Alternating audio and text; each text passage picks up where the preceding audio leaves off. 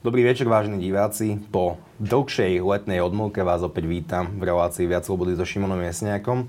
A dnes sa budeme baviť opäť na tému, ktorá je na tepe dňa. A to je energetická kríza, zdražovanie elektriny, zdražovanie plynu, ktorá súvisí s mnohými vecami, vrátane Green Dealu, ale vrátane vojny na Ukrajine. A som veľmi rád, že moje dnešné pozvanie prijal ešte stále dnešný deň štátny tajomník Karol Galek. Ďakujem pekne a poslanec a predseda hospodárskeho výboru, pán Petr Kamský. Ďakujem veľmi pekne, že ste prišli. Ďakujem za pozvanie. Ešte zo zaujímavosti, táto relácia mala byť nakrútená už o hodinu skôr, ale tesne pred reláciou niekoľko desiatok minút mi pán Kremský volal, že či by sme to mohli odsunúť. Prečo sme teda posúvali diskusiu? Musel som ostať ešte v parlamente nejakú tú hodinku, pretože sa prerokovával zákon o energetike a vlastne musel som počkať na hlasovanie, takže e, som rád, že aspoň to prvé hlasovanie o skrátenom konaní sa podarilo a keď skončíme, tak zase budem utekať naspäť, pretože bude hlasovanie už po prvom čítaní. Približte nám prosím jadro týchto zákonov, ktoré sa dnes teda vo štvrtku prerokovávajú. No vy ste hovorili o tom, že asi to nie je moc e, zaujímavá alebo e, zábavná téma, ale ja si myslím, že práve toto je taký čas dobrých správ, že máme nejaké riešenie, ktoré môžeme občanom ponúknuť. E, veľa občanov a samozrejme aj podnikateľov má veľké obavy z toho, čo bude, aká zima nás čaká. E, ceny elektriny na medzinárodných trhoch sú úplne vo veľkých výškach, takisto ceny plynu Ľudia sa obávajú, či budú mať na teplo, elektrínu, plyn. A práve tento zákon prináša takú, také riešenie, také zadné dvierka, že ak sa to nepodarí dovtedy, že sa tie trhy e, nejako upokoja, tak vlastne štát môže prísť takým riešením, že zastropuje ceny elektriny, plynu, cesto aj tepla v podstate pre obyvateľov, pre firmy, pre verejné inštitúcie, tak aby ich dokázali zvládnuť. Takže to je taká dobrá správa a tento zákon je v podstate takým podvozkom, e, prípravou na to, aby to štát vôbec mohol urobiť, aby mohol vyhlásiť... Aby mohol zastropovať ceny? Aby mohol vyhlásiť núdzovú situáciu a aby mohol vlastne na základe všeobecného hospodárskeho záujmu prikázať výrobu, dodávky a aj ceny týchto komodít e, pre určité skupiny e, obyvateľov, pre určité časti ekonomiky. Ako sa dá prikázať trhom, aby dali nižšiu cenu? Ja to vnímam tak, alebo na základe základných ekonomických poučiek, že tak ak je cena X, tak niekto tú cenu musí zaplatiť a občan síce možno zaplatí X minus niečo, ale niekto to bude na konci dňa musieť aj tak doplatiť, čo je na konci dňa aj tak občan cez dane a odvody, alebo sa milím? Trhom nechceme prikazovať, aby som to dal na pravú mieru. Samozrejme, nechceme poručiť vietru dešti ani rozkazovať burzám, ale chceme obmedziť dodávku tu na Slovensku. E, v obmedziť podstate, vývoz? Uh, v podstate aj obmedziť vývoz, aj to je umožnené, však ešte Karol to určite vysvetlí, ale vlastne uh, Sloven, tie ceny napríklad elektriny pre firmy na Slovensku sú dnes odvodené od burzy v Lipsku, ale v podstate to je ten trh, ktorý sa úplne vymkol s kolbou a proste vôbec neodráža náklady na výrobu elektriny a tak ďalej. Riadi sa vlastne najvyššou cenou elektriny, aká existuje v Európskej únie a to je samozrejme cena z plynu a z uhlia a tá je ovplyvňovaná cenou plynu, dodávkami plynu, neistotou na trhu, v podstate je manipulovaná e, Vladimírom Putinom. Čiže vlastne od toho my sa potrebujeme v prípade núdze alebo v núdzovom stave odrezať a stanoviť tú cenu na Slovensku tak, aby neodrážala tieto pohyby na burze, ale aby odrážala reálne náklady na výrobu elektriny napríklad na Slovensku. Karol pokojne reaguje, ale to sa dá ako docieliť? Um, možno k samotnému zákonu, lebo ten zákon sa písal na ministerstve ešte za Richarda Solika a to bol ten asi hlavný nosný zákon, ktorý sme odovzdávali Karlovi Hirmanovi. Sám som ho dokončoval v spolupráci s ministerstvom financí, úradom vlády a úradom pre reguláciu sieťových odvetví. Ten zákon má dve také zložky. Celý zákon je postavený na tom, že tie trhy, o ktorých si hovoril, nemusia vždy 100% fungovať. Dnes ten trh ešte ako tak ide, aj keď je hrozne prehriatý. Jednoducho, ako keby auto išlo 80 na jednotke. Vidíme, že tá cena elektriny aj plynu nám narastli medziročne o takmer alebo viacej ako 1000%. Súčasne tie trhy veľmi citlivo reagujú na akékoľvek iné vonkajšie podnety. Keď sa zvolala rada ministrov pre energetiku, tak v tej chvíli medzi jedným a druhým dňom klesla cena elektriny o 100%, alebo teda, pardon, o 50%. O 100% to, znamená, to by už bolo fajn. To by bolo fajn, ale v zmysle, že sme mali v jeden deň 1000 eur a na druhý deň to bolo už iba 500 Takže naozaj toto bol dramatický pokles, ktorý sme e, zažili. E, súčasne včera bola ohlásená mobilizácia a opäť tie trhy na to veľmi prudko zareagovali. Opäť teda ten agresor, to Rusko, e, zatlačilo, využilo tie svoje prostriedky, ktoré má k dispozícii. A vtedy sa musí štát začať zaujímať o to. Dobre, tak ten trh asi nefunguje úplne vždy ideálne a tie podmienky, ktoré máme v tých legislatívach sú všité viac menej na dobré časy. Tá prvá časť toho zákona, ktorý je pripravený, je, aby sme mohli v praxi bez nejakých obáv o nejaké nejaké súdne dohry aplikovať tzv. všeobecný hospodársky záujem. Máme pripravené dve uznesenia vo všeobecnom hospodárskom záujme, jedno je na elektrínu a jedno je na plyn, ktoré majú zastropovať cenu elektriny aj plynu pre domácnosti na budúci rok. Dobre, ale skúsme ľuďom vysvetliť, čo je toto zastropovanie cien energií? To znamená, že napríklad tá elektrina, to je tá dohoda so slovenskými elektrárňami, že cena komodity bude na budúci rok 61,21 eur na megawatt hodinu. To je to isté, čo platí aj v tomto roku. Napriek tomu, že cena elektriny bola v tomto roku už aj na 1000 eur. Dobre, ale to znamená, že cena komodity nebude 60 jedna cena bude nejaká iná trhová. A kto doplatí ten rozdiel? No v tomto prípade, v tomto zastropení, keď sa ho bavíme o všeobecnom hospodárskom záujme, je to na základe dohody so slovenskými elektrárňami. V prípade plynu je to zase využitie plynu, ktorý máme k dispozícii, ako historický v zásobníku, presne tak, ktorý vieme rozpustiť uh, a dať k dispozícii uh, ostatným dodávateľom, aby ho zmiešali s plynom, ktorý nakúpili za súčasné ceny a ponúkli následne domácnostiam za tú zriedenú cenu. Takže toto je to kvázi zastropovanie. A potom sa dostávame k tomu poslednému, e, tej druhej najvyššej časti, to je ten núdzový stav. Ale tu treba povedať, núdzový stav je to najposlednejšie, k čomu chceme kedy pristúpiť. Sám minister e, prúmyslu a obchodu Českej republiky, pán Sikela, keď e, predsedal rade ministru pre energetiku pred dvoma týždňami, tak povedal, ako náhle začnú jednotlivé štáty aplikovať individuálne riešenia, toto je koniec vnútorného trhu a súčasne začiatok konca Európskej únie. To znamená naozaj, musíme si počkať, ako dopadne budúcotýždňová rada. Sú tam mnohé riešenia, ktoré navrhuje Európska komisia, ktoré nie sú úplne v náš prospech a teda dávame rôzne protinávrhy, ale Slovensko by malo mať a malo, malo chcieť pristúpiť k nejakému spoločnému riešeniu. To riešenie nemusí byť, že zrazu budeme mať obrovské množstva financí k dispozícii, ale minimálne aby bol vyslaný signál, veľmi silný signál tým trhom aby tá cena klesla niekde dole. A keď toto nebude fungovať a prípadne, keď napríklad ten konflikt sa rozšíri niekde ďalej, alebo bude dôjde k úplnému odstaveniu plynu, alebo sa ostatné krajiny začnú zatvárať, tak vtedy takisto Slovensko bude mať v šuflíku pripravený tzv. núdzový stav, ktorý vyťahne a povie, dobre, teraz elektrina vyrobená z jadra bude stáť 60 eur a ľuďom bude dodaná za 60 eur. Jednoducho štát rozhodne, za koľko a komu koľko elektriny dodá. Jednoducho je to také ovplyvnenie toho vnútorného trhu veľmi je radikálne, ale jednoducho bavíme sa o núdzovom stave, o tom mimoriadnom riešení, kedy naozaj prakticky už nič nefunguje. Na Ukrajine ľudia bojujú zbraňami strieľajú, bohužiaľ musia sa brániť tomu agresorovi, no a my na Slovensku takisto sme tým konfliktom dotknutí, aj keď u nás sa nestrieľa. A tiež musíme prijať nejaké opatrenia, aby sme sa tomu celomu bránili. A toto je ten Pán hneď vás nechám reagovať, ale predtým, že čakal by som od strany SAS kadečo, ale slova, že štát určí, aká bude cena, to som si nevedel doteraz predstaviť a teraz z tvojich úst to počujem.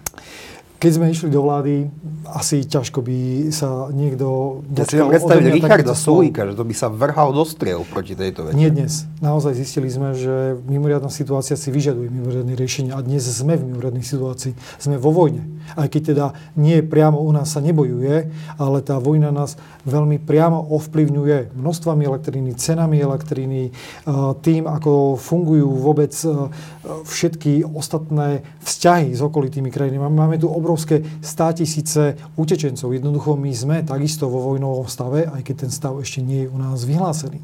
A v takom tváriť sa, že nič sa nedieje, že všade okolo zúri uragán a my sme pod slniečkom, to jednoducho bohužiaľ nejde. Tak sa asi nikto netvári, len je pomerne prekvapivé z úst liberálov, rakýských ekonomických, že stropovanie cien, štát určí cenu a podobne. Myslím, že naozaj nikto vrátane analytikov, ktorí sú voči zastropovaniu pomerne skeptickí, sa netvári, že tu nie je vojna kilometr od slovenských hraníc. Na výbore pre európske záležitosti sa ma presne toto isté pýtal eh, poslanec za stranu Smer kedy som povedal, áno, ja mám nejakú... ma s poslancom Nie, nie, nie, samozrejme, prepač, to by som si nikdy nedovolil. Ale uh, tiež sa pýtal na ten náš liberálny postoj, na tú liberálnu ulitu. Hovorím, no ja som musel z tej liberálnej ulity výjsť, pretože naozaj dnes je situácia, kedy mnohé veci za štandardných okolností, ktoré fungujú, jednoducho nefungujú a vtedy treba výjsť z tej komfortnej zóny a pozrieť sa na to, akým spôsobom vieme zachrániť slovenskú ekonomiku, ako vieme pomôcť aj slovenským domácnostiam. A vtedy príjmeme aj neštandardné riešenia. Ako náhle tento stav pominie, ja sa milé rád vrátim do tej mojej liberálnej ulity a keď budú fungovať trhy, tak budem opäť presadzovať všetky riešenia, ktoré sme mali aj vo volebnom programe. Pán Grabský, vo svojich statusoch ste viackrát spomínali aj to, že trhy nefungujú. Boris Kolár ešte napríklad v relácii Brania Závodského na Exprese veľmi explicitne hovoril, ako trhy nefungujú nefungujú a akože nedokážu, nedokážu pomôcť riešiť túto situáciu. Tak ako to je? No, ja sa e, musím zastať trochu Karola Galeka, alebo teda tak na poli zastať, na poli si. A to už, ste, a to už nie ste koaliční e, kolegovia. Jasne, to, my ďalej e, máme dobrý vzťah, to nie je problém. Takže tak sa na poli zastať, na poli si rýpnúť, lebo ja som od začiatku roka ich vyzýval, aby niečo s tým robili. Že proste tá cena elektriny je vysoká, firmy to nezvládajú, proste bude problém a Richard Sulík hlavne stále rozprával, to trh všetko vyrieši. Tam to je trh, to trh vyrieši. Hej. A žiaľ vidíme, a ja som mu hovoril, že trh neexistuje, ten trh sa zrútil, ten, ten sa ako zbláznil. Sa Lebo no, zbláznil by som pochopil, viete, ako, zrútil už menej. No, e, tak sa zbláznil, že, že e, elektrina, ktorá má výrobnú cenu 50 eur, alebo dokonca menej, stala tisíc chvíľu. To je proste úplne zlyhanie trhu. To je Prečo trh, ktorý, to je trh, ktorý je zmanipulovaný. A preto hovorím, že to je trh, ktorý manipuluje Vladimír Putin. To je to, čo mm-hmm. Karol hovorí, že sme vo vojne. Proste on na nás nestriela síce kaťušami a, a tankmi, ale, ale na nás strieľa proste ekonomickými nábojmi. A to je cena plynu, cena elektriny, cena tepla cena uhlia, hej, napríklad cena niektorých výrobkov, ktoré kvôli tomu zdražujú. Čiže, čiže toto je situácia, keď naozaj treba niečo robiť a práve preto ja som hovoril, že nemôžeme my sa spoliehať na trh. A tak to aj dopadlo, že nakoniec celá Európska únia to musí riešiť. A ja si myslím, že nie je cesta teraz e, platiť dotácie a kompenzácie, lebo prvá vec, tých kompenzácií sa tie firmy nedožijú. Oni už teraz musia platiť zálohy na tú cenu elektriny a keď sa im tá záloha zvýši 5-násobne, 6-násobne, oni proste kešovo, oni nemajú na to peniaze, aby ju zaplatili. Že oni pôjdu do konkurzu, oni sa tej kompenzácie nedožijú. Oni nemajú problém s tým, že by boli stratové. Oni majú problém s tým, že nemajú cash.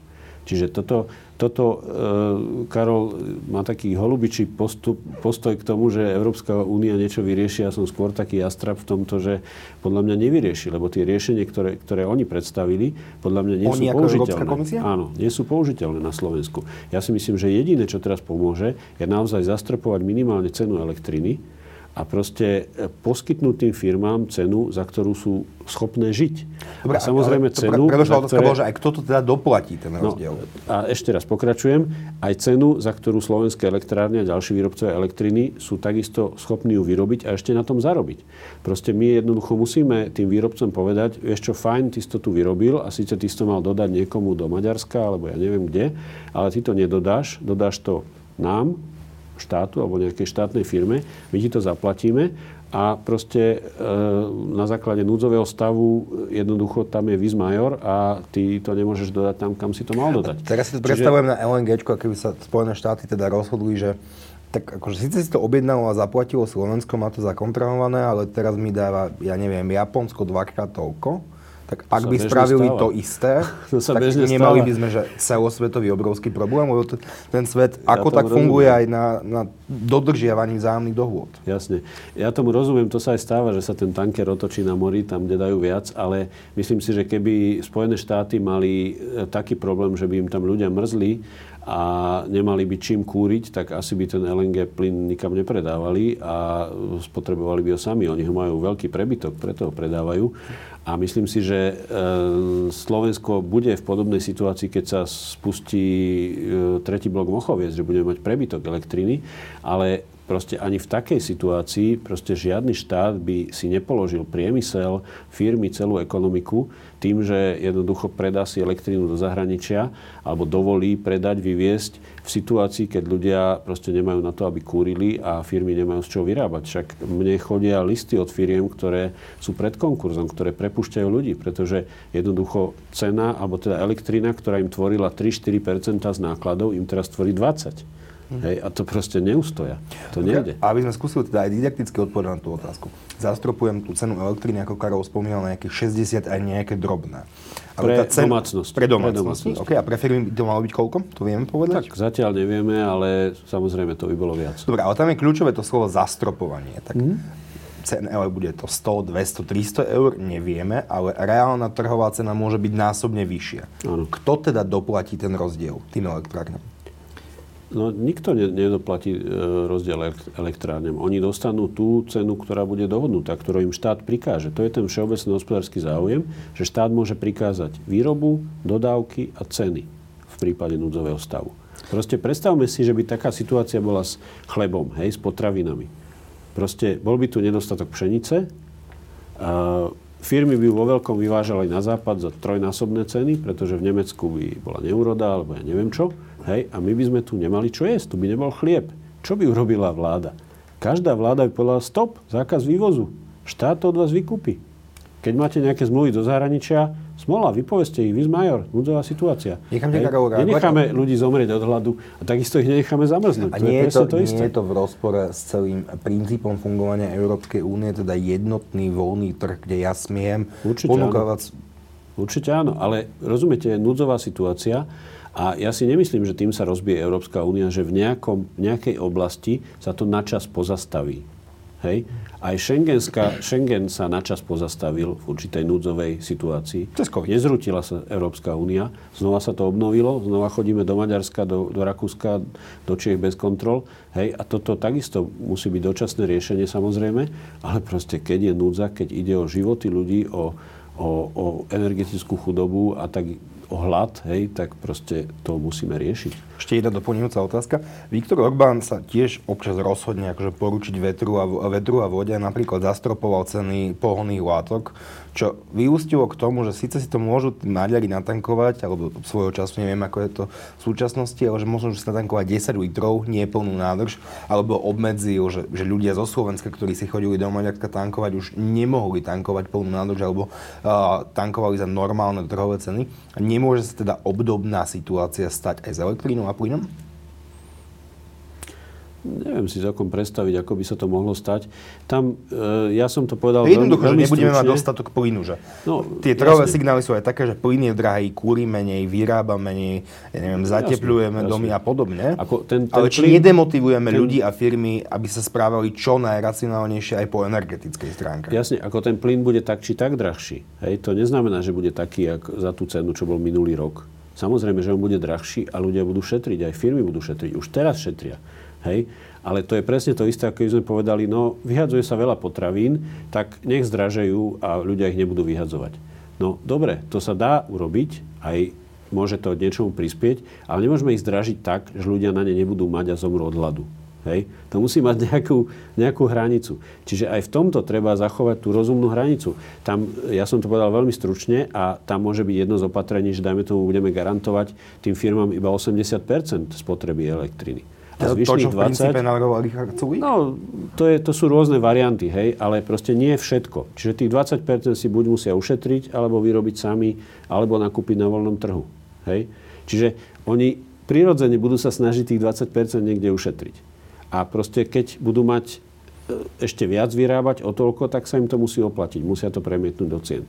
Proste tá, tie ceny energii sú základný motor inflácie. My tu máme najväčšiu infláciu za posledných koľko? 20 rokov viac? Myslíte v Európe na, na Slovensku? Aj v Európe, aj na Slovensku. Okay. Hej? A základný motor sú ceny e- energií. Čiže my ak tu nechceme mať 30-40% infláciu, tak musíme s tým no, niečo robiť. tá inflácia zastúpala ešte minulý rok aby sme no, nehovorili, no, že... Aj ceny vstup... energii stúpali už aj minulý rok, samozrejme. Dobre. Karol, pán Kremský hovorí o tom, že už začiatkom roka, teda niekedy v januári, vo februári, na vás apeloval, aby ste niečo robili s cenami energií. Tak čo ste urobili, alebo prečo ste neurobili viac preto, aby tie ceny boli buď zastabilizované, dalo sa to zastabilizovať, alebo kvôli trhovým riešeniam sa nedalo spraviť viac? Mm, prvý návrh, ktorý išiel na vládu, bol ešte z 1. oktobra 2021 Vtedy bol pripravený prvý balík návrhov, kde sme rozoberali jednak všetky možnosti, ktoré malo ministerstvo hospodárstva k dispozícii. Toto neskôr vyústilo napríklad do, tých, do toho memoranda so slovenskými elektrárňami alebo do toho uznesenia o všeobecnom hospodárskom záujme na plyn. Tu sa riešili domácnosti. V prípade podnikateľov sme navrhovali napríklad e, zníženie DPH alebo kompenzácie zo štátneho rozpočtu, alebo napríklad pre verejnú správu sme navrhovali využitie elektriny, ktorá je vyrábaná v štátnom podniku hospodárska výstavba. To bolo to Gabčíkovo, ktoré naozaj vtedy takisto vyrábalo elektrinu, je 100% štátne a napriek tomu sa nejakým spôsobom nepodielalo na tejto energetickej kríze, hoci sami e, tie energie vyrábajú. Čiže tie riešenia sa postupne škálovali od toho 1. októbra. Bohužiaľ, mali sme tam veľmi silný blok e, najprv zo strany ministerstva životného prostredia, potom aj zo strany ministerstva financií, ktoré nám veľmi jasne odkázalo, že pokiaľ chceme niečo čerpať z štátnej kasy, tak si musíme na to nájsť aj zdroje. Takže boli sme odkázaní naozaj na tie vlastné riešenia, preto sme rozbehli e, také aktivity, ako sú napríklad lokálne zdroje, to čo Peťo spomenul, že aby si vedeli vyrobiť sami čo najviacej tej elektriny. To znamená, o čom teda že nejakú fotovoltaniku alebo napríklad podnikatelia, aby si mohli vyrobiť vlastnú elektrínu. Toto sme uvoľnili. Dovtedy platil strop, že maximálna inštalovaná kapacita je 500 kW a nič, alebo 10% môže ísť do siete. My sme povedali žiadna, žiadne takéto limity, jediným limitom Teda ste deregulovali aj trh v istom Deregulovali sme trh v zmysle, že tí podnikatelia si dnes môžu vyrobiť toľko energie, koľko sami spotrebujú a keď nemajú tú spotrebu, tak ju môžu kľudne predať do siete. A prečo sme regulovali vlastne to, koľko si podnikatelia mohli vyrobiť? Kvôli kapacite siete? Jednak, jednak to, ale na druhej strane bolo aj to, že takéto zdroje boli odbremenené od tzv. platby e, tarify za prevádzku systému, na ktorú sa všetci skladajú. A pokiaľ by takýchto zdrojov bolo príliš veľa, tak zrazu málo subjektov by sa na to skladalo a ľuďom by táto tarifa dramaticky vzrástla. Ale dnes naozaj tá tarifa e, aj kvôli vysokým cenám energií vykazuje prebytky, ktoré zase vieme použiť na sanáciu niektorých iných e, častí v rámci koncovej ceny. A tým pádom sme povedali, dobre, toto uvoľňujeme. Toto je naozaj veľmi efektívne opatrenie. Dnes narážame skôr na tie kapacitné možnosti pripojení, že napríklad distribučná sústava, alebo teda najprv SEPS uvoľní nejakú kapacitu a tá distribučná potom častokrát kladne rôzne prekážky, sú tam odvolávky na vyčerpanú kapacitu, ale v spolupráci práve so Slovenskou, so, s energetickou a prenosovou sústavou veľmi efektívne spolupracujeme a uvoľňujeme aj tieto množstva, ktoré sú k dispozícii.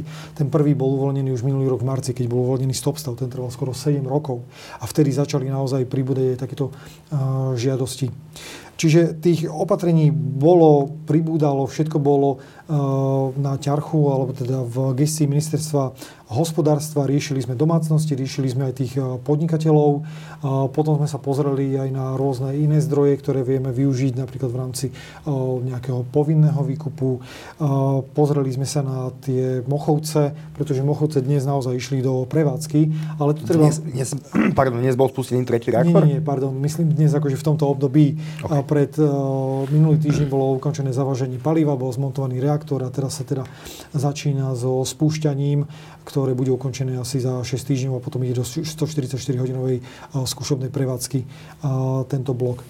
No a, ale tu treba povedať jednu vec, že áno, my ako Slovensko sme v tejto chvíli bilančne sebestačný vo výrobe a spotrebe elektriny. Dokonca my budeme mať prebytok, pretože Slovalko vyplo svoje pece, svojich 226 pecí. Koľko, koľko tvorila spotreba Slovalka percent celkovej spotreby Slovenska? 8 až 7 percent. Oni odoberali elektrínu zo slovenských elektrární a tam to pohybovalo na úrovni 10 výroby slovenských elektrární. Takže naozaj obrovské množstvo, 2,5, 2,7 terawatt hodiny, čiže obrovské množstvo, ktoré išli do týchto do výroby hliníka. Táto hliníkáreň neskončila svoju výrobu. Pozastavila svoju výrobu, opäť keď budú dobré ceny elektriny na trhu, tak sa naštartujú. Ale treba dodať, že naštartovanie bude trvať rok podľa, podľa tých informácií, ktorý manažeri Slovalko spomínali. 10 až 12 mesiacov a bude to stať 90 až 110 miliónov eur. Takže tiež no, to, to je periodický vlastne. proces. Oni, oni vlastne musia obnoviť tie svoje PC, ktoré vždycky obnovujú tak po 3-4 rokoch, tak akože na preskačku. Hmm. Čiže to by museli urobiť tak či tak. To je, to je v podstate len to, že nepustia sa do toho hneď, ale pustia sa do toho až vtedy, keď tá cena hliníka sa dostane vyššie. Ona je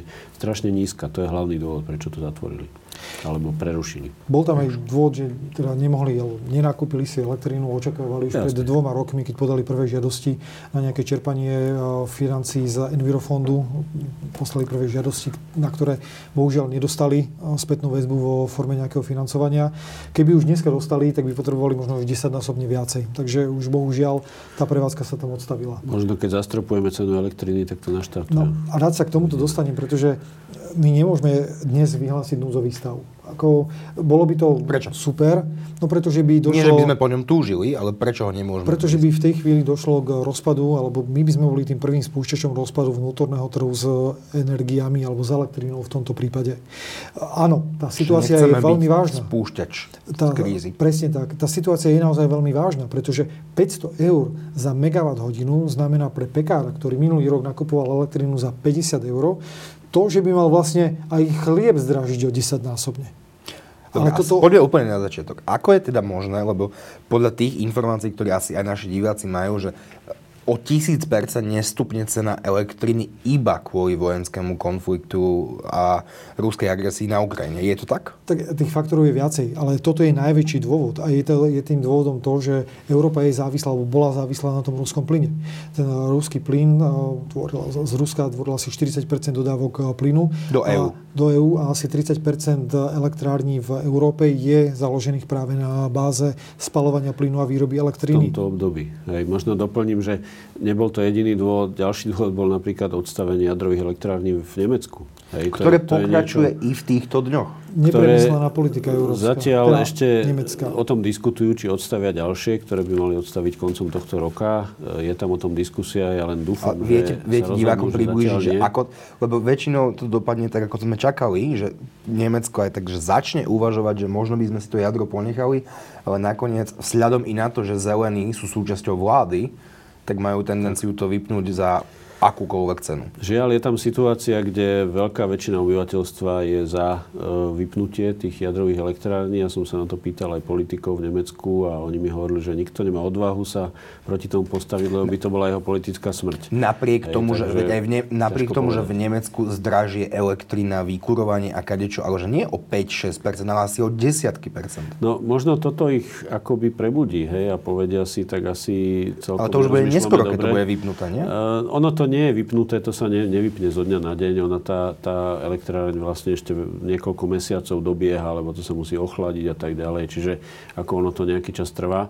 Ale, ale toto, je, toto je jeden z vážnych dôvodov, prečo vlastne tá cena elektriny stúpla. Jednoducho to vidieť na, na tých trhoch, keď v Nemecku zafúka a svieti slnko, tak ceny idú na 100-200 eur za megawatt hodinu. Keď prestane fúkať a svieti slnko, tak idú na 500-600 za megawatt Áno, tuším, jeden z ministrov hospodárstva tak. ešte nejaké spolkovej republiky dokonca mal výrok, že každý správny Nemec by mal v nedelu zvárať, pretože máme prebytok elektriny.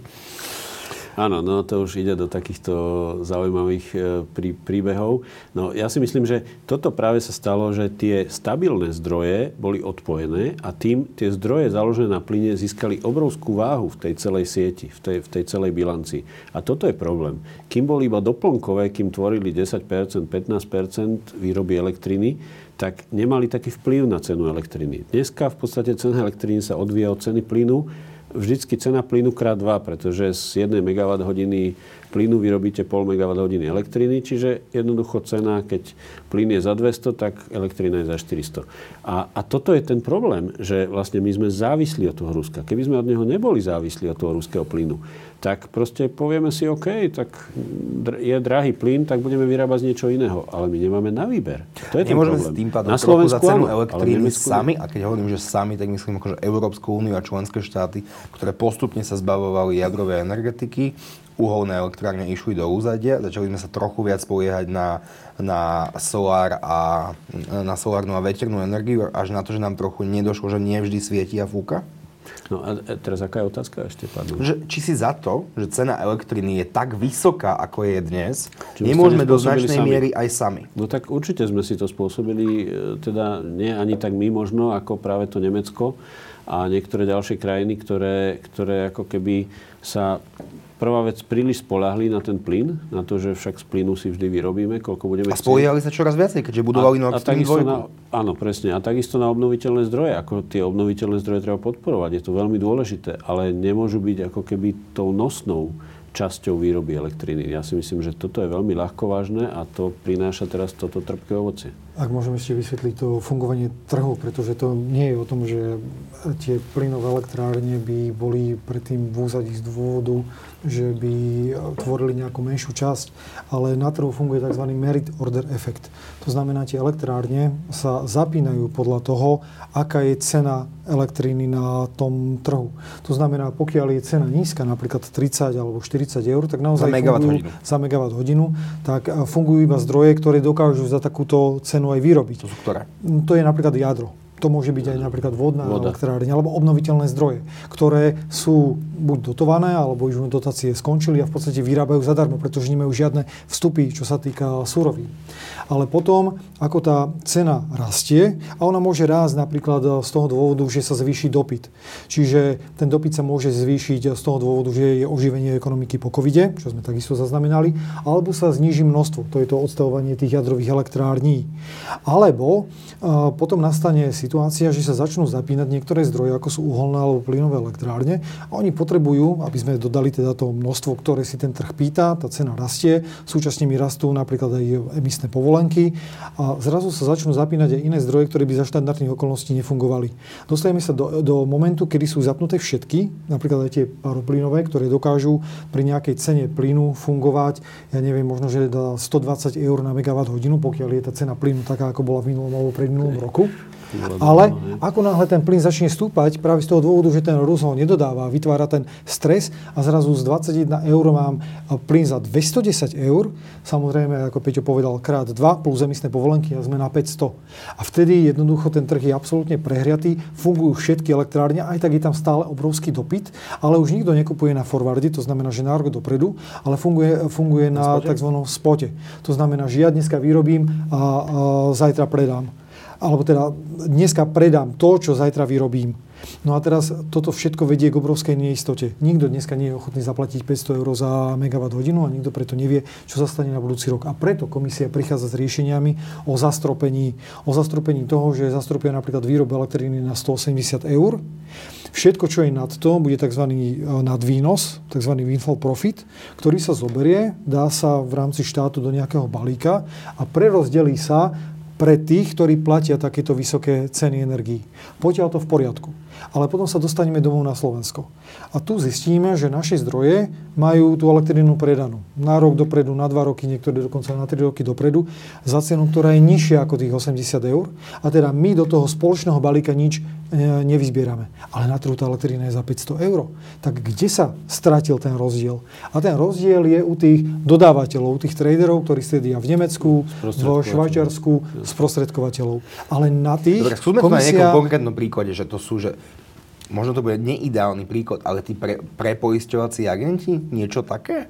Ako sa máme tých traderov predstaviť? Sú to také medzičlánky, ktoré, ktoré, ktoré za normálnych okolností sú potrební, lebo mi vyrovnávajú ten trh. Jednoducho párujú mi dopyt a ponuku. Ale vo chvíli, keď tá ponuka je obrovská a dopyt nízky, tak oni by sa vedeli aj sami spárovať. Ale on už má nakúpenú tú elektrínu a jednoducho hľada, komu by to dodal a hľadá ich kľudne na opačnom konci Európy, pretože Európa je dneska kompletne zosieťovaná. No a tým pádom niekto, kto nemá žiadne zdroje, ako napríklad Luxembursko, nemá problém so zaplatením 500 eur za megawatt hodinu na Slovensku, kde máme obrovské množstvo výrobných zdrojov, sme neto výrobcom, tak všetci sa zrazu pýtajú, a prečo, keď my máme takéto zla, drahé zdroje, máme platiť také vysoké ceny? No preto, lebo sme v rámci nejakého vnútorného trhu, ktorý zatiaľ sa tvári, že funguje a ako náhle by sme pristúpili k tomu, že vyhlásime núdzový stav, tak sa rozpadne. My z toho jednoducho vystúpime a síce my budeme mať uh, nízke ceny, ale bude to mať do, dopad aj na všetky ostatné naše vzťahy s okolitými krajinami a s Európskou úniou. Videli sme to, ako dopadol Orbán v prípade svojich niektorých individuálnych no, rozhodnutí. Urobila to napríklad Česká republika minulý týždeň. No pozor, oni robia zastropovanie... Počkajte, povedzme, že čo urobila Česká republika mm, minulý no, týždeň. Povedz. No však Češi zastropili ceny, ale oni to idú kompenzovať. Čiže ne, nepristupujú k tomu, že by oni išli odstrihávať alebo nechávali si vlastnú produkciu u seba. Oni opäť iba zastropili ceny. V podstate robia to, že budú mať nejaký, aj tie ceny sú zastropené na o mnoho vyššej úrovni, ako to bude napríklad v prípade Slovenska. Čiže tá Česká republika nie, nie, nejde do nejakého rozpadu vnútorného trhu zastropili ceny napríklad aj Španieli. Iberijský polostrov s Portugalcami funguje už dávno na báze takého malého polostrovu, kde sú slabé prepojenia. Polsko. Polsko má polovičné Polsko ceny oproti Polsko Slovensku. to, presne tak. Ale to sú technické úžiny, ktoré sú dlhodobo známe, akceptované. Nedá sa im predísť zo dňa na deň. V prípade plynu sme takú jednu úžinu odstránili tým spustením prepoja na Polsko.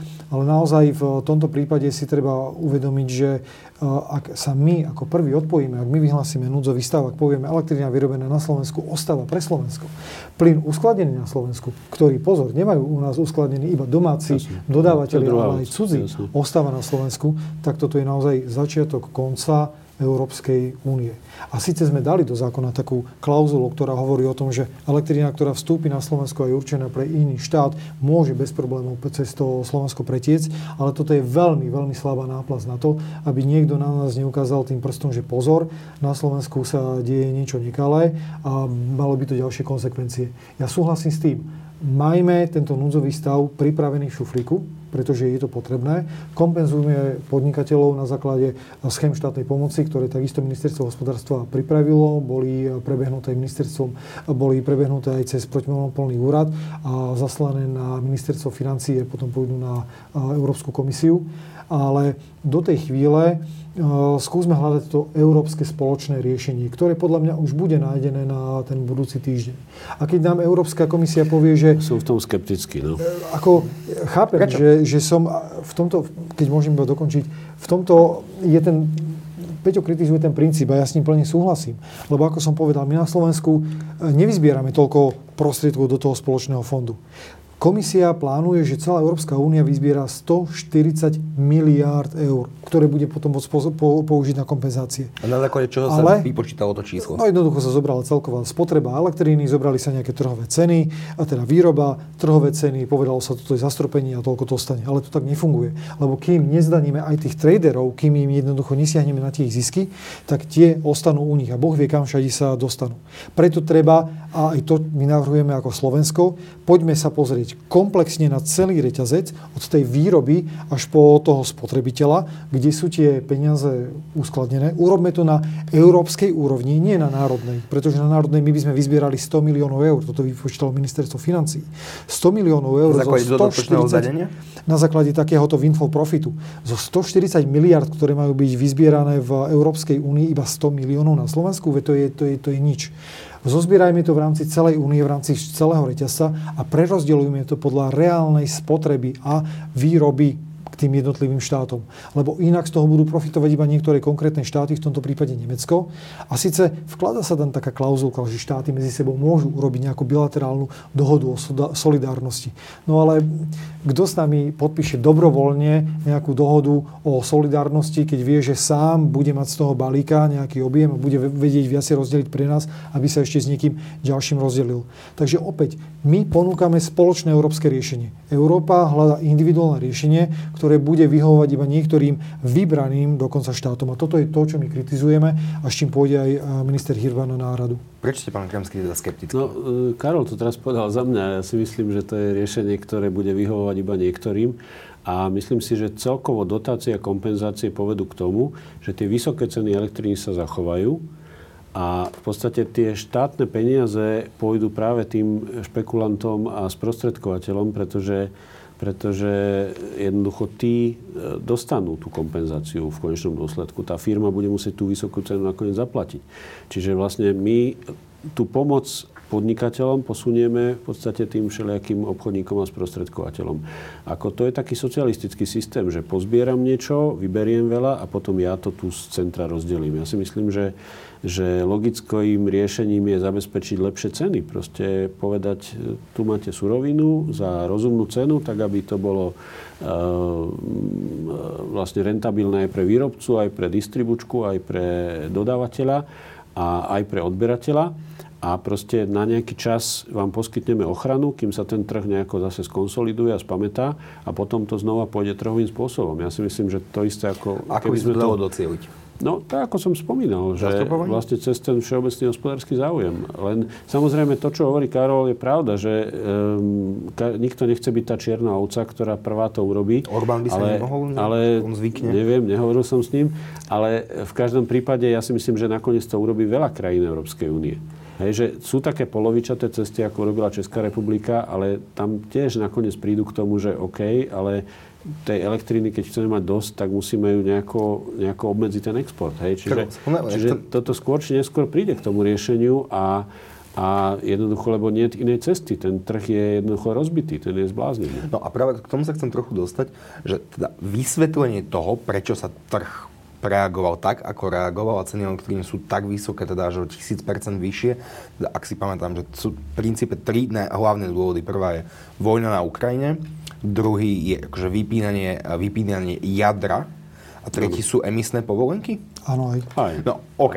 Jasne. Tak akože, vojenský konflikt nevyriešime asi bohužiaľ ani dnes, asi možno ani o mesiac, možno ani o rok, ale že vieme nevypnúť jadro a vieme znižiť cenu emisných povoleniek alebo ich načas zrušiť? Alebo to je úplne už, už tabuizovaná no, téma? My dvaja asi nie, no, ale, ale celkovo, je, je taká možnosť, samozrejme. A bolo by to jedno z riešení, ako by mohla cena elektriny klesnúť? Richard Sulik ešte ako minister presne toto predniesol na Rade ministrov pre energetiku v Luxemburgu, keď sme boli, v Bruseli, a priamo povedal, vypníme aspoň na čas uh, ETS-ky, uh, Emission Trading System.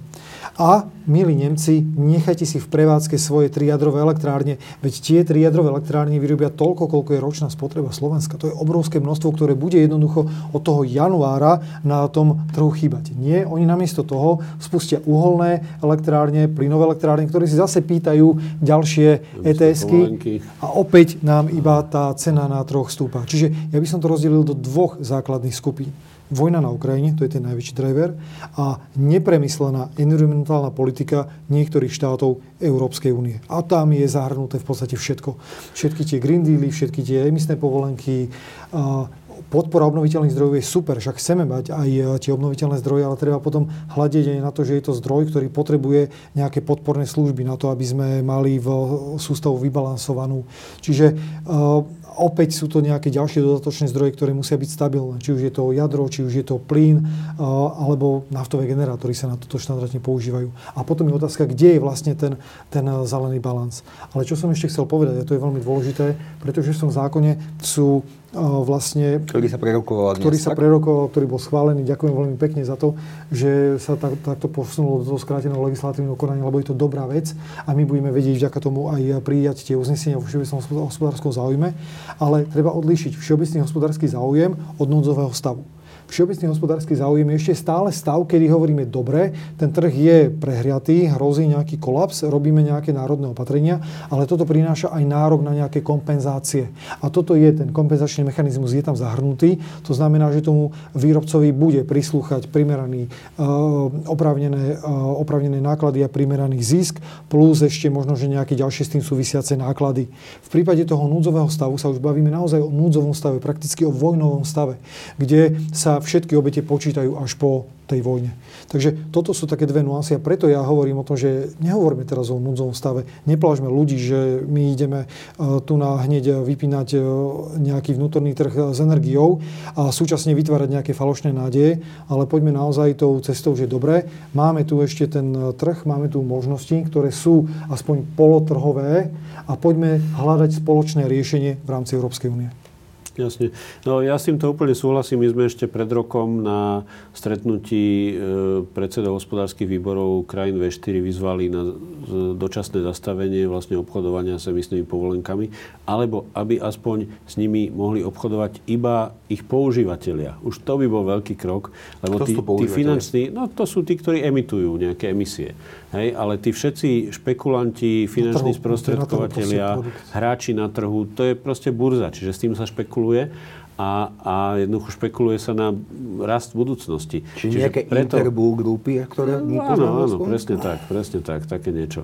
No a ešte, ešte možno jedna taká, taká pikoška, z, ja som čítal v nejakých nemeckých novinách, že vlastne e, samozrejme, keď sa znížil výkon jadrových elektrární, v tom momente identicky narastol výkon uholných elektrární v Nemecku. To bolo presne vidieť na tých diagramoch.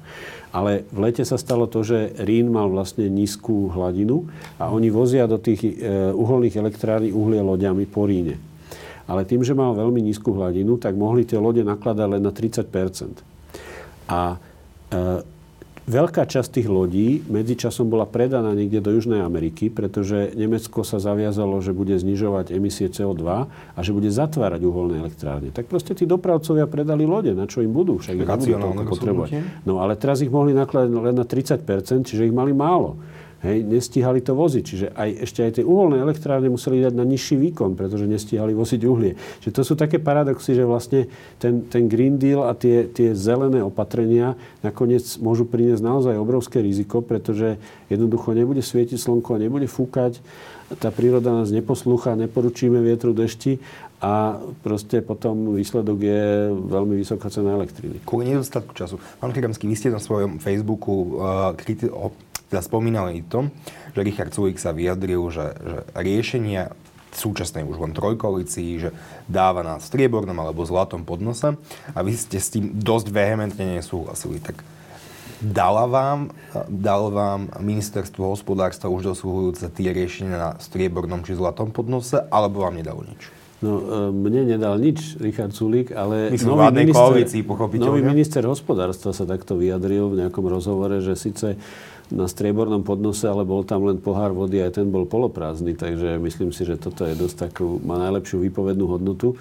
Ja si myslím, že tie riešenia mali byť pripravené oveľa skôr. Tak poďme k tým a, riešeniam. Čo teda mali byť tie riešenia?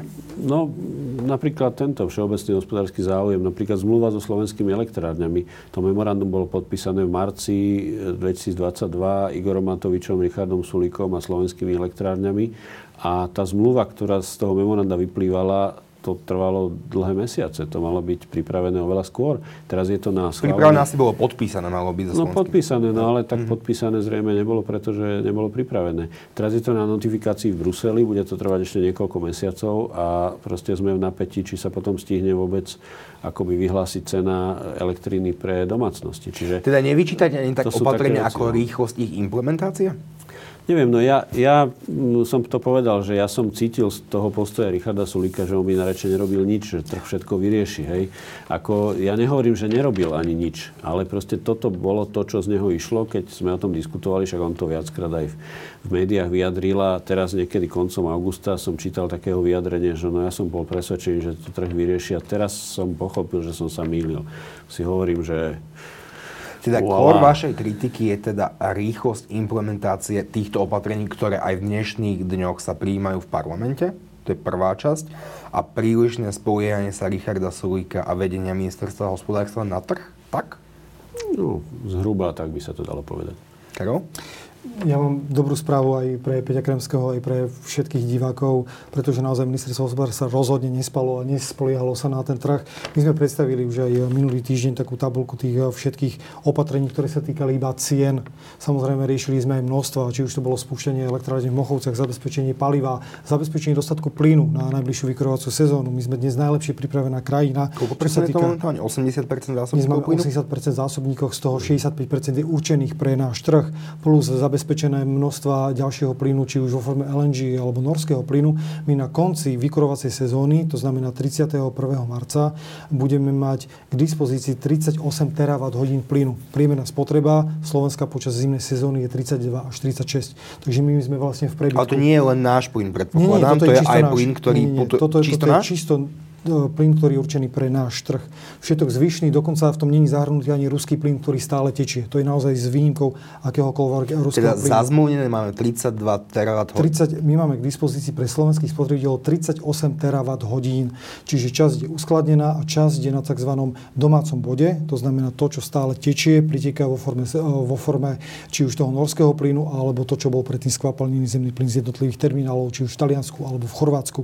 Ale to sú objemové záležitosti záležitosti, to, čo je dôležité. Ako počítam, tak počítam, tak v zásobníkoch máme nejakých necelých 30 plus Bojanovice, no dobre, 30 aj niečo, ale tých 38 tam nikde neviem nájsť. Ale dobre, to je len tak.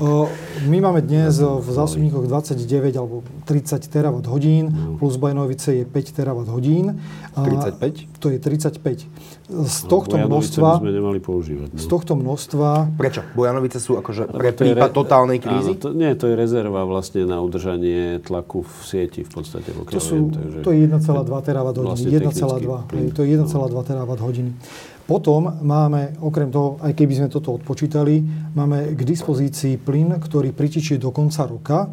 Je to 12,8 terawatt hodiny. To sú dodávky plynu z Norska, LNG a nákup na spote z iných zdrojov. 3,4 z tohto je vlastne ruský plyn. Keď to odpočítame, tak sme niekde asi na 10, 9,8 terawatt hodiny. Čiže Prebytok či...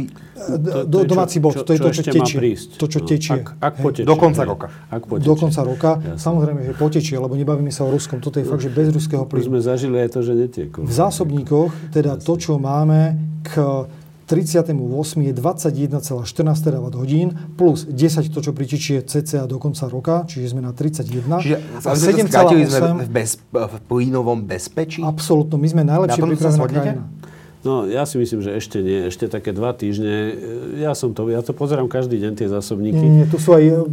Ja rozumiem. Teraz ale, nie sme, ale o dva týždne by sme mohli no, byť? Keď sa budú tie zásobníky ďalej plniť, tak ako sa plnia doteraz, tak o tie 2-3 týždne by tam mohlo byť naozaj tak, že do konca zimy, ak by už nič nepritieklo, lebo ja nad tým uvažujem. My musíme... Mm-hmm. Mať... nič ani z Norska, no, ani LNG. tak, tak, lebo my s, takou, s, takou, s takým variantom musíme uvažovať, že už by nič nepritieklo. Hej, keby okay. sa ten prúd plynu naozaj v Európe zastavil, ako keď sa nezastaví, tak samozrejme, že to bude všetko fajn, ale na to sa nemôžeme spoliehať. Ak sa, ak sa preto ja som sa, krátko potrebujeme preto, poslednej téme. Preto ja som ale sa tak čudoval, do, že do, na začiatku do, júla, keď Richard Sulik vyhlasoval, že už máme dosť plynu na celú zimu, no nebolo to tak, žiaľ, to bolo také marketingové vyhlásenie. Mm. Ja, ja keď to takto vidím a diskutujem aj s plynármi a, a s e, naftou, ktorá má zásobníky, tak akože ešte tie 2-3 týždne, ak to bude tiesť, tak už, už budem spokojný potom. Mm-hmm. Toto nie je pravda, pretože ak by sa zastavil tok plynu, tak v slovenských zásobníkoch bude k dispozícii 35 terawatt hodín. Dnes 35 terawatt hodín. Priemerná spotreba bez akýchkoľvek obmedzení je 32 až 36. Takže my sme úplne v klídku. Tak to ak hovorím, sa, že sme tak na hranici. Sme, sme úplne... Sme že... na hranici, ale ak bude plyn tiec tak, ako tečí doteraz, tak o dva týždne budeme úplne v pohode? Tak by som to povedal, áno. To s tým, to s tým nesúvisí. To s tým nesúvisí. No lebo stále sa, sa plnia, plnia tie zásobníky teraz, preto to s tým Áno, súvisí. ale to s tým nesúvisí, pretože um, to sú čísla, ktoré hovoria o tom, koľko máme reálne plynu pre, domác, pre domáci trh. To je tých 21,14 terawatt hodiny, koľko ešte pritičie. A pokiaľ sa zastaví kompletne všetok tok, tak tým pádom máme k dispozícii všetko, pretože jednoducho ten tok nie je. A to je tých 35 terawatt hodín. Takže naozaj sme už dneska v klidku, ale čo som chcel povedať, to sú tie opatrenia na zníženie cien. Jednoducho to sú v oblastiach elektrína, plyn, teplo, pre domácnosti, podniky, verejná správa. A to, že zmluva bola robená 4 mesiace mesiace, ale to bolo aj za účasti ministerstva financí, takisto bolo účastné URSO.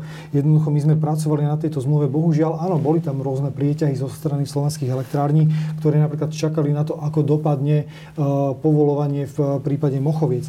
Chvála Bohu, podarilo sa nám to naozaj, dosiahli sme, dovolím si povedať, výborný úspech, ale samotné uznesenie vo všeobecnom hospodárskom záujme, tak ako bolo nakoncipované, bolo nakoncipované tak, že či bude zmluva alebo nebude tá elektrina pre tie domácnosti, bude aj keby sekry padali, tak som sa už viackrát vyjadril.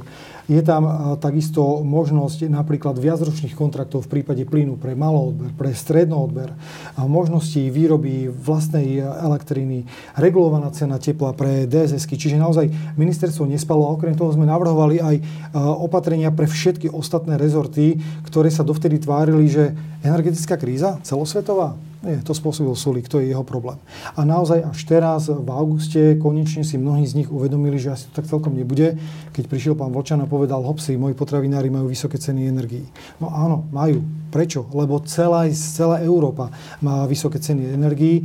My s tým robíme maximum. Vieme maximum urobiť v prípade domácnosti, verejnej správy, ale v prípade podnikov sme odkázaní na to, ako je povolovaná v rámci dočasného krízového rámca výnimka z poskytovania štátnej pomoci. A tam máme takisto e, dve schémy. Jedna je do 2 miliónov, druhá je do 25, respektíve 50. Toto všetko je naozaj pripravené na tom striebornom podnose. S pánom ministrom Hirvanom sa mi výborne spolupracuje, to musím naozaj na záver povedať. Tie riešenia, ktoré sme mu predstavili, plne akceptuje a postupne sa snažím odovzdávať tú agendu.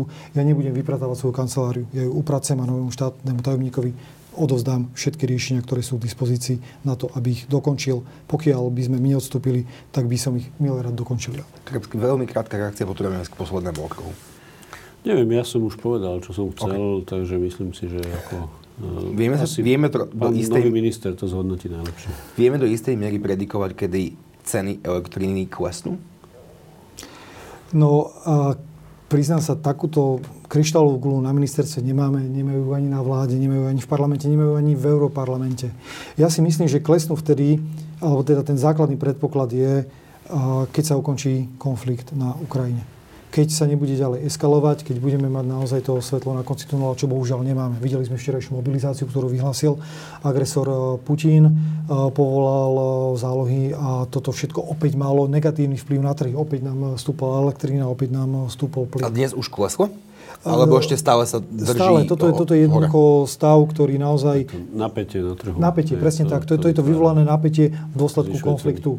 To, čo by mohlo pomôcť, by bolo napríklad, keby tie elektrárne jadrové ostali v prevádzke, keby sme prípadne uzavreli nejaké spoločné obstarávanie na plyn ako Európska únia, aby sme sa naozaj konečne k tomu postavili takto spoločne. Alebo keď by sme mali nejaké európske riešenie napríklad na znižovanie spotreby. Dneska Európska komisia hovorí 5% v čase špičky, 10% e, celkovo, ale... Zníženie spotreby. Zníženie spotreby. Okay. To znamená úspory. naozaj úspory. Hmm. Jednoducho tlak na energetickú efektívnosť, e, kde by sme videli už, že teda naozaj máme tú elektrínu v dostatočnom množstve aj plyn k dispozícii tak, aby sme čo najviacej znížili tú našu závislosť od dovozu nielen z Ruska, ale aj všetkých ostatných ostatných tretich krajín. No, ja si myslím, že treba si nalať čistého vína, že tie ceny energie už nikdy nebudú také nízke, ako boli. Že tam asi sa to už nikdy nevráti, že budú vyššie. E, súvisí to možno aj s objemom peňazí v obehu, ktorý sa veľmi zvyšoval za posledné roky a jednoducho vlastnosťou ekonomiky je to, že niekde, niekto tie peniaze stiahne. Vyrábali sme peniaze, nie bohatstvo. E, presne tak. Ja si myslím, že že e, najlacnejšia, alebo kto chce mať naozaj lacnú energiu, tak by si ju mal vyrábať sám. Pretože tá energia je najlacnejšia tam, kde sa vyrobí a kde sa rovno Alebo ju nespotrebovať. Ušetriť. Alebo ju ušetriť, samozrejme, to je, to je druhá alternatíva. A veľmi dôležité pre Európu ako takú, ako celoeurópsky pohľad, že my nesmieme byť závislí na energie z jedného zdroja. Ja si myslím, že to, že, že veľmi veľká časť, a nielen plynu, ale aj ropy, uhlia a tak ďalej, Európa dovážala z Ruska, práve to spôsobilo to, že Putin mohol ako keby takú páku použiť na Európu, že vlastne ju začal vydierať cenami energií. Keby sme mali tie zdroje diverzifikované a proste z Ruska by sme brali 10-15%, tak to veľmi rýchlo nahradíme. Zoberieme od iných a jednoducho, ak on chce predávať, tak musí predávať za dobrú cenu. Tento luxus si my dnes nemôžeme dovoliť. A práve Nemecko urobilo tú chybu, že nielen Nord Stream 1, ale aj Nord Stream 2 ešte postavilo.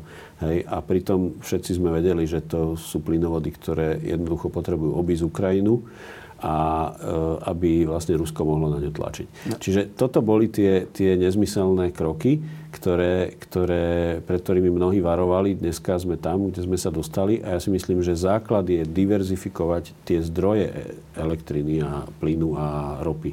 Pretože keď budeme závislí od Ruska znova sa budeme dostať do takýchto kríz, musíme si vyrábať veľa sami, vlastná ťažba, úspory, alternatívne zdroje a tak ďalej a tak ďalej. Keď môžem trošku rozviesť to, čo Peťo povedal. Platí princíp energy efficiency first. To znamená tlačiť na to, aby sme spotrebovali menej. Samozrejme nemôžeme klásť nejaký, nejaké bariéry ďalšiemu rozvoju, pokiaľ príde aj nejaký iný priemysel, ale naozaj každý z nás by sa mal pozrieť na to, kde má možnosti úspor. Na Ukrajine voči tomu Rusovi bojujú ľudia face to face zbraňami. My máme možnosť bojovať proti nemu aj tým, že si znížime napríklad toto vykurovanie o ten jeden stupeň.